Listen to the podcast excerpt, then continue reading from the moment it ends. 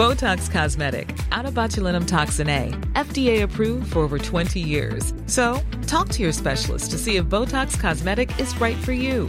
For full prescribing information, including boxed warning, visit BotoxCosmetic.com or call 877-351-0300. Remember to ask for Botox Cosmetic by name. To see for yourself and learn more, visit BotoxCosmetic.com. That's BotoxCosmetic.com. He kōna purangi tēnei nā te reo irirangi o Aotearoa.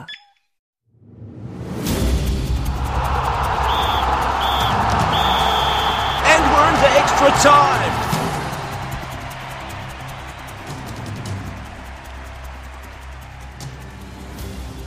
Kia ora, talofa lava, bula vinaka, malo e lele, and welcome to Extra Time. I'm Joe Porter. It's a big weekend for Maori and Pacific rugby with the Maori All Blacks playing Moana Pacifica in Hamilton on Saturday night. The match essentially heralds Moana Pacifica's emergence as a Super Rugby side, for they, along with a Fiji-based team, are set to join the Super Rugby competition from 2022. But there's an ongoing battle over just who should get the franchise licences for those new Super Rugby sides. Kanaloa Pacifica has begun legal action against New Zealand Rugby, claiming it breached its own rules by giving Auckland-based Moana Pacifica the go-ahead to join the revamped competition when it didn't take part in the formal tender process. Those claims have been strongly refuted by NZR. Moana Pacifica is backed by the likes of former All Blacks Sir Bryan Williams and Sir Michael Jones, while Kanaloa is backed by former All Blacks Jerome Kaino and Joe Rokocoko. We also hear from New Zealand squash star Joelle King, who's decided to stay in the UK just in case any tournaments pop up with next year's international squash schedule up in the air and has had to undergo a barrage of COVID testing. I'm joined this week by Pacific Rugby Players Chief Executive Aayden Clarke, the Samoa women's coach Ramsey Tomokino, and RNZ sports writer Hamish Bidwell. Firstly, this weekend's game and what it signifies. A Pacifica team has been a long time coming, and while this is only a one off game, hopefully it signifies the start of a new era of growth and development in Samoa, Tonga, and Fiji rugby. Aayden, Let's start with you, and this is a beginning, but what needs to happen next to, I guess, continue the growth and, and really give back to the Pacific Islands? Uh, it's a long, been a long time coming, so what needs to happen next to really make sure that this isn't a lost opportunity? Yeah, well, uh, I guess Saturday is a significant moment. It's it's the start line, um, an opportunity for uh, combined Pacific Island team to be on the big stage. But uh, there's a lot of work to go over the next year um, to try and get both uh, Fiji and Moana Pacifica um, into a ready state um, to make sure they not only turn up but perform at the highest level.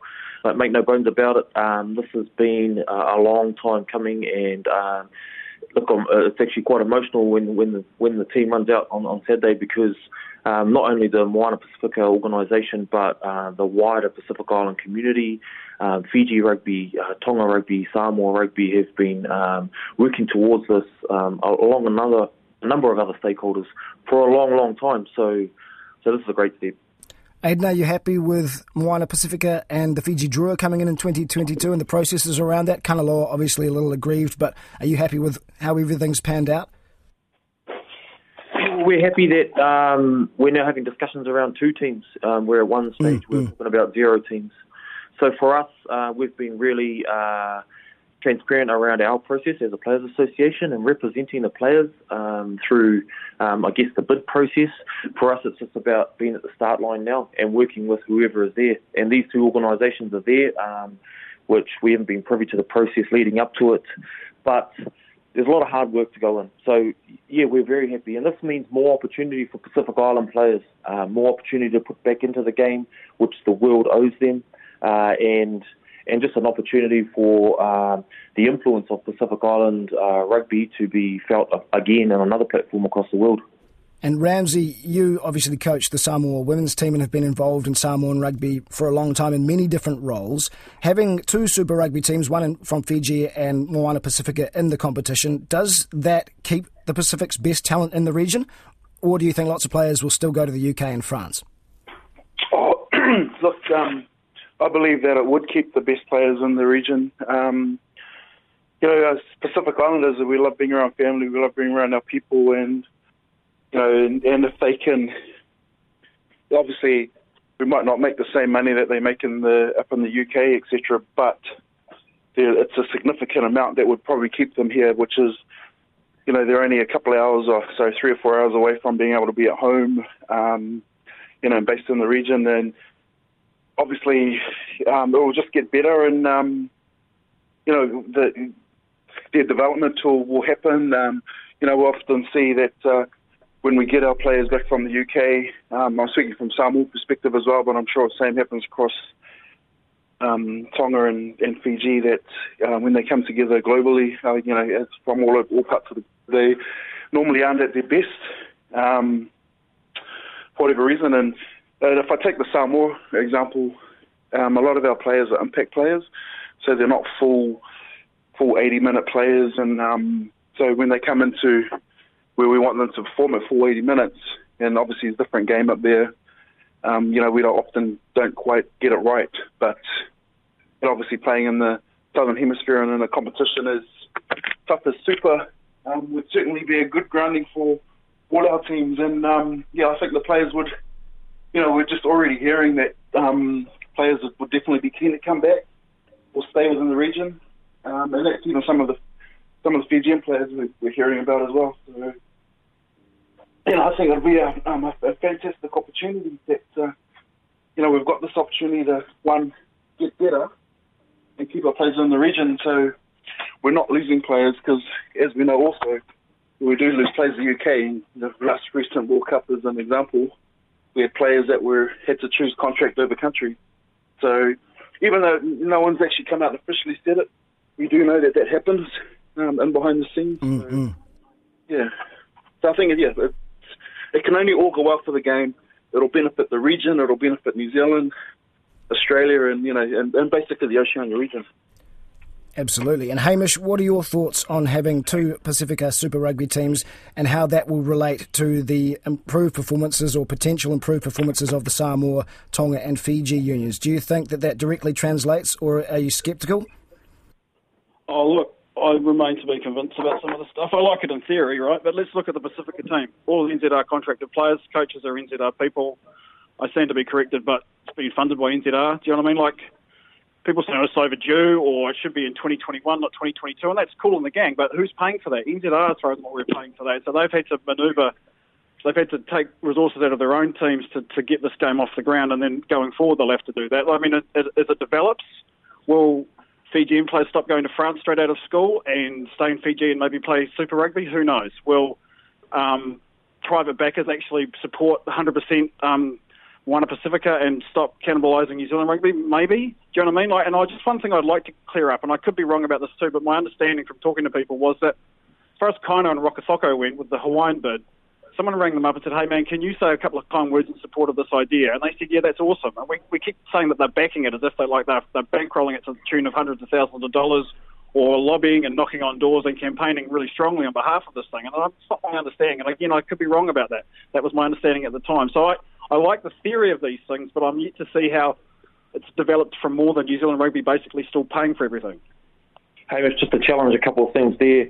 Um, I think you're spot on actually around possibly this um, this one-off game on Saturday, but I think you have to treat it in silo. Um, this game's about um, providing an opportunity for New Zealand Māori, um, and they had to have a game uh, this year. So having the Moana Pacifica team um, play that team was is very much um, about opportunity for both. But that's probably why there's the, you know, there's a lot of funding, and also um, obviously with restrictions around travel um, means that a lot of those players had to be picked from within this country. But we are having discussions now, you know, and, and that's why I talk about being at the start line over the next year.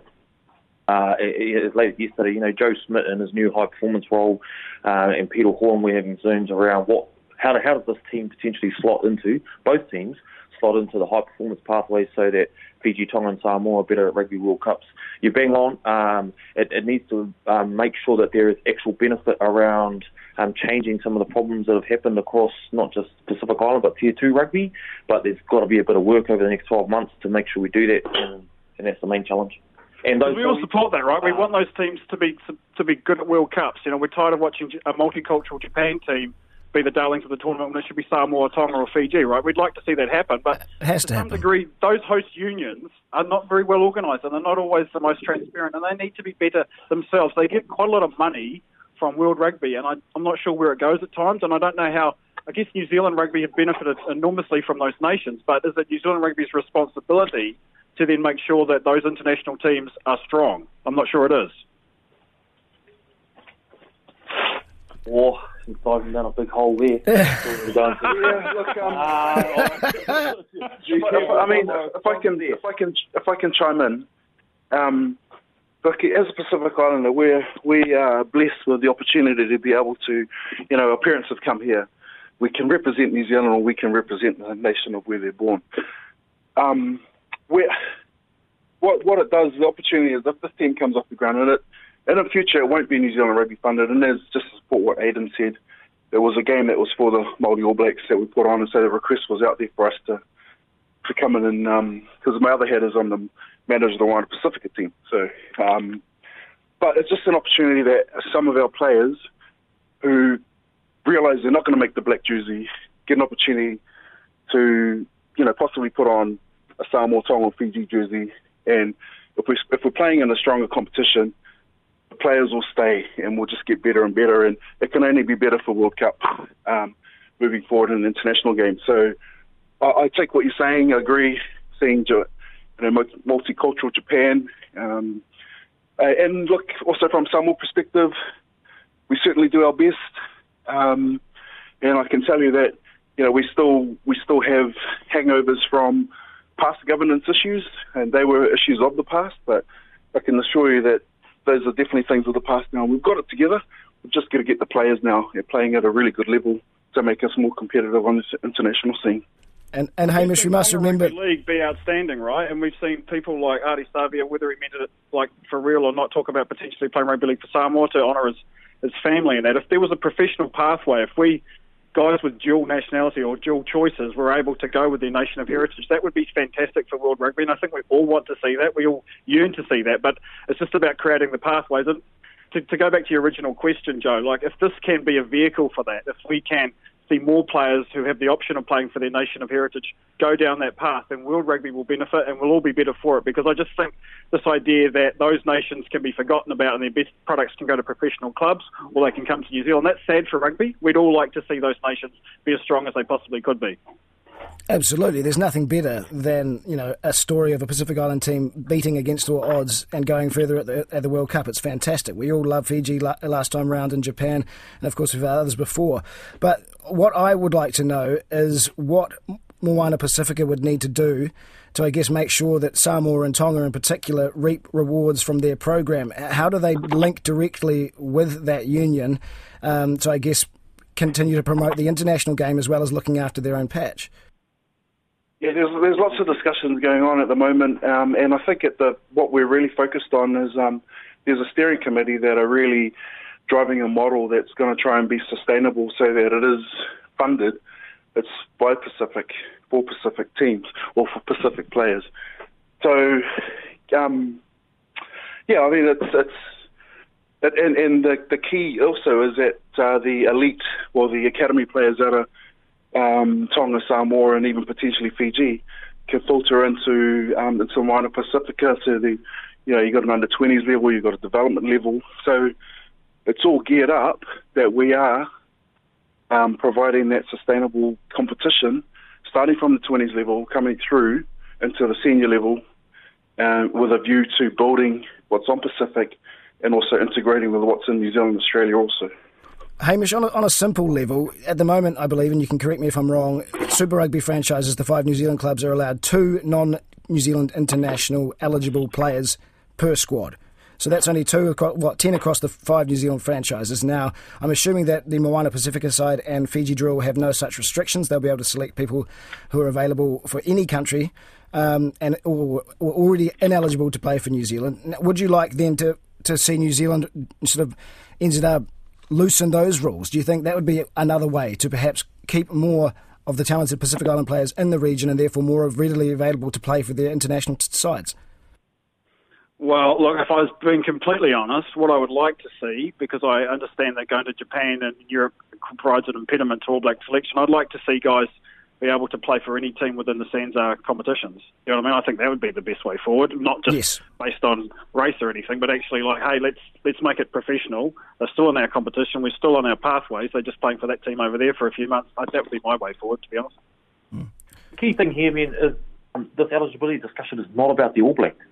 It, it, it's not about what benefits. It has to be what Yes. benefits for the Pacific Islands. So I can tell you that these discussions are going on now. There is every intention that we will see 80 or 90 percent of the squad makeup for Moana Pacifica um, eligible for Fiji, Tonga, and Samoa selection. Um, there, there's going to be a need for marquee players. There's going to be an opportunity for um, the odd New Zealand-based player, especially in critical um, positions. But um, we are, this is the key now in terms of the work that goes on. So Chris Lendrum, um, Jeremy Curra, who's leading, leading this project for both teams over the next year, um, ourselves as a Players Association, World Rugby are all at that table working through the detail of what that will look like now. And I can tell you the intention is that it's, it's about enabling and uplifting the Pacific Islands, not about um, New Zealand rugby. And Ramsey, as manager of, of Moana Pacifica this week, you've had, I guess, your first week together, so to speak. What's the experience been like? Has it sort of lived up to your expectations? And, and how have the players embraced it? And, of course, embracing the three Pacific cultures. Has it, has it sort of been all you'd hoped it would be? Oh, absolutely, and some. And it's just it's just it's the way it's seamlessly come together. It's um, you know we're as one. I know uh, speaking to some of the boys that are involved in past teams, um, you know they had people come in and you know do this way, do that way, but this has been player driven as well in terms of how they want. Um, as an example for the haka, uh, they've designed what they want to do. Um, but yeah, it's, it's it's been awesome. They've integrated really well, and um, honestly, you you just walk in and you know they're mixing. it. There's no there's no groups. There's no Fijians on their own, Tongans on their own. Um, you know, we went and picked the boys up from dinner last night. You know, I'm sitting in the van and going, I'm sitting there and thinking to myself, well, this is not normally a um, you know, it's sort of an odd sort of mix of players that you probably would not normally get. Um, but just so what I'm saying is that they've actually bought into the whole idea, and we're as one. And you know, we've had a big culture culture week around the significance of this team and coming together and um, and being able to play the Māori All Blacks. So it's uh, yeah, it's been outstanding. That's also got to be another huge or bonus or element of it as well. If you were, you know, you, you do have your two Pacifica Super Rugby sides, and of course you get to help some of these players who haven't necessarily been as connected as, as they would have liked to have been with their culture to reconnect and, and grow personally and have some personal growth and discovery as well, just like the Māori All Blacks do when they come into camp. Yeah, it's exactly the same. Like we've got guys that are, you know, they they talked about themselves being plastic Tonga, plastic Samoan, whatever, and we certainly said to them, look, you're not plastic, you're here. It's a safe space. You're here to learn. You're here to understand about your culture. Um, and so the boys are embracing it and loving it. And um, from our first Ava ceremony on Monday, which was something very unique, where you had three combined Ava ceremonies in one, and it was the significance of coming to one was having the Samoan Ava with the Fijian kava and the Tongan kava all poured into one bowl to symbolise that we're all one as Pacifica.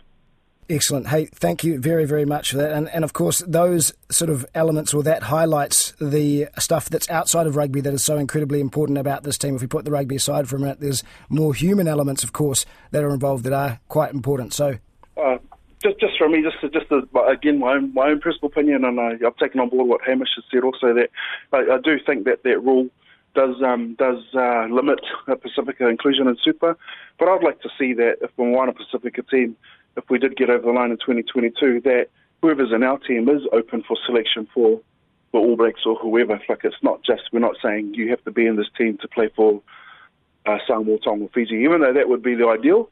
Um, we don't want to, you know, limit ourselves as well, and um, so we want to. Well, that's just again my own personal opinion.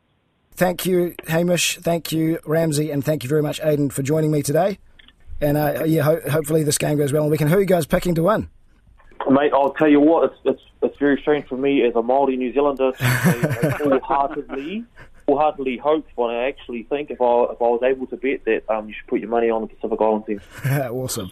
Awesome. Hamish? Yeah, no, I'm going the same way. Absolutely. Excellent. If, uh, if, if, if anything is to go by, by the learnings that we've learnt this week in our cultural pieces, is that what's come very clear through the Tongan, Samoan, Fijian elders that we've listened to, is that the Māoris are our younger brother, and we need to go give our deal to our younger brother in the backyard. Excellent. I love the analogy. And you're listening to Extra Time. The New Zealand squash number one, Joelle King, has probably had more COVID tests than matches on court in the last couple of months as she copes with another lockdown in Britain. The world number eight decided to stay in the UK with the hope of tournaments taking place rather than returning home and having to go through quarantine protocols. A last minute event has been organised for Egypt for next week, but other than that, there are no professional tournaments on the horizon. King has been able to get some trainings in thanks to a special arrangement with British Squash, but she concedes COVID 19 testing has become a major part of her life. Oh my gosh, I've had so many. I think I'm definitely like getting close to probably 40, I would say, since the season has started. We have per tournament, you're having, if you're making it quite far through the event, you know, you have one before you enter, one the day you enter, the next one three days in, another one three more days. So, and then to fly home, and then when you go to another tournament, so you're, you're constantly having um, COVID tests. So I'd say I'm a bit of a pro now at COVID testing. But then obviously the other problem is that, you know, if you um, if you have been not necessarily in contact with someone, but obviously when you've got training groups and you're you're in clubs and things, if some if there's someone who has tested positive, you have to go and get tested as well to make sure that you don't have it. So not just the tournament side of things, but just life in general here. If someone tests positive that you you've been in contact with or been in contact with someone who's been in contact with them, you have to go and have another test. So there's there's been quite a few tests, I can tell you. What might happen next year, do you think, as far as the calendar is concerned? Well, you know, I think we've kind of become, I, I guess most athletes have kind of become used to just going with the flow now, and I think whatever happens is going to happen. But there's been obviously a bit of sad news, like a couple of cancellations in the states with the tournaments there. It's just it's just too bad there. So they've sort of made the early call to to pull the pin on a couple of tournaments there. But I think you know Egypt is there's a few tournaments that are being talked about at the moment um, in in different places. So it, yeah, I think we just see see what happens. But um, I think everyone's just, as I say, got used to being quite flexible and kind of expect that you know in two weeks they could tell us in two weeks after that you've got a tournament. So it's just been as well prepared as you can be, and and um, you know even if that's not the ideal situation, I think we're all just grateful to be having any events at this time. That's Joelle King talking to Barry Guy. That brings us to the end of Extra Time. My thanks to Aayden Clarke, Ramsey Tomokino, and Hamish Bidwell. Extra Time is available every Friday from about 4 p.m. You can find us on Apple Podcasts, Spotify, Stitcher, Radio Public, iHeartRadio, and of course at rnz.co.nz. Give us a rating if you would, that helps a whole lot and means other listeners can find us much more easily. I'm Joe Porter. Ka kite anō.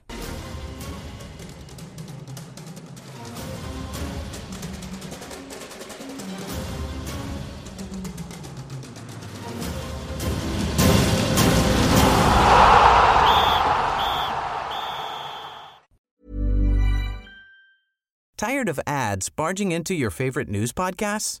Good news. Ad-free listening is available on Amazon Music for all the music plus top podcasts included with your Prime membership. Stay up to date on everything newsworthy by downloading the Amazon Music app for free or go to amazon.com slash news ad free. That's amazon.com slash news ad free to catch up on the latest episodes without the ads.